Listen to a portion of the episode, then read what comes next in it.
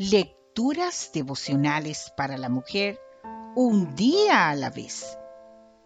Cortesía del Departamento de Comunicaciones de la Iglesia Adventista del Séptimo Día Gascue en la República Dominicana. En la voz de Noemi Arias. Hoy, miércoles 10 de junio. Siempre puedes volver a casa. Leemos en el libro de Salmos el capítulo 100, versículo 5.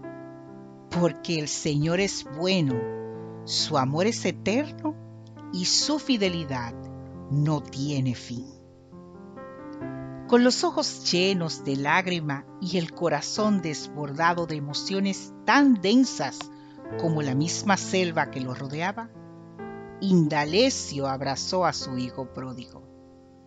La noche anterior, Heriberto había soñado que su padre iba a recogerlo. Pero del sueño a la realidad había un trecho.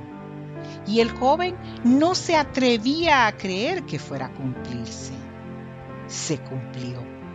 Ambos, padre e hijo, regresaron a casa. A muchos kilómetros de donde ellos se encontraban, había una mujer que esperaba nerviosísima el momento del reencuentro. De pronto, en la oscuridad de la noche, se perfiló ante sus ojos la sombra de dos caminantes. Estremecida ella se levantó para ver de nuevo, tras siete años de dolor, el rostro de su hijo Heriberto. Calmados los ánimos, éste le contó lo que había sucedido. Lejos de su hogar, Heriberto se había juntado con una mujer casada y el esposo, al descubrir que ella le era infiel, decidió matarlos a ambos. La noche para la cual había planificado el asesinato, la joven iba acompañada de su madre y a pesar de que le rogó a Heriberto que se fuera con ellas a casa, él decidió no hacerlo.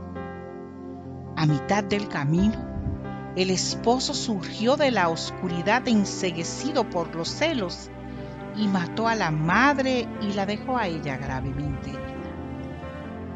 Cuando Heriberto supo la noticia, llevó a su amada a un hospital pero ella falleció entre sus brazos.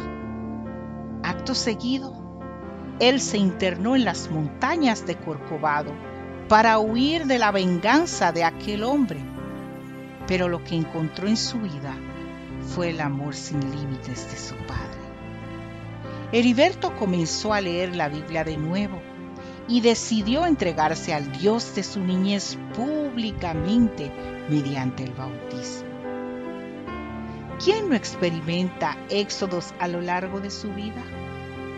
Siempre hay momentos en los que huimos de Dios, de nuestra familia, del pasado, del miedo.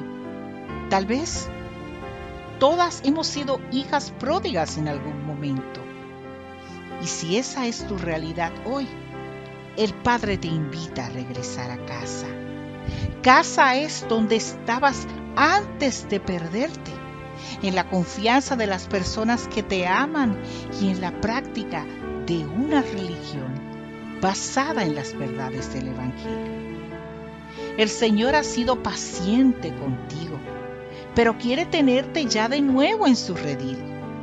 Siempre, siempre puedes volver a casa, donde nuestro Dios te espera con los brazos abiertos. Que Dios hoy te bendiga, mujer.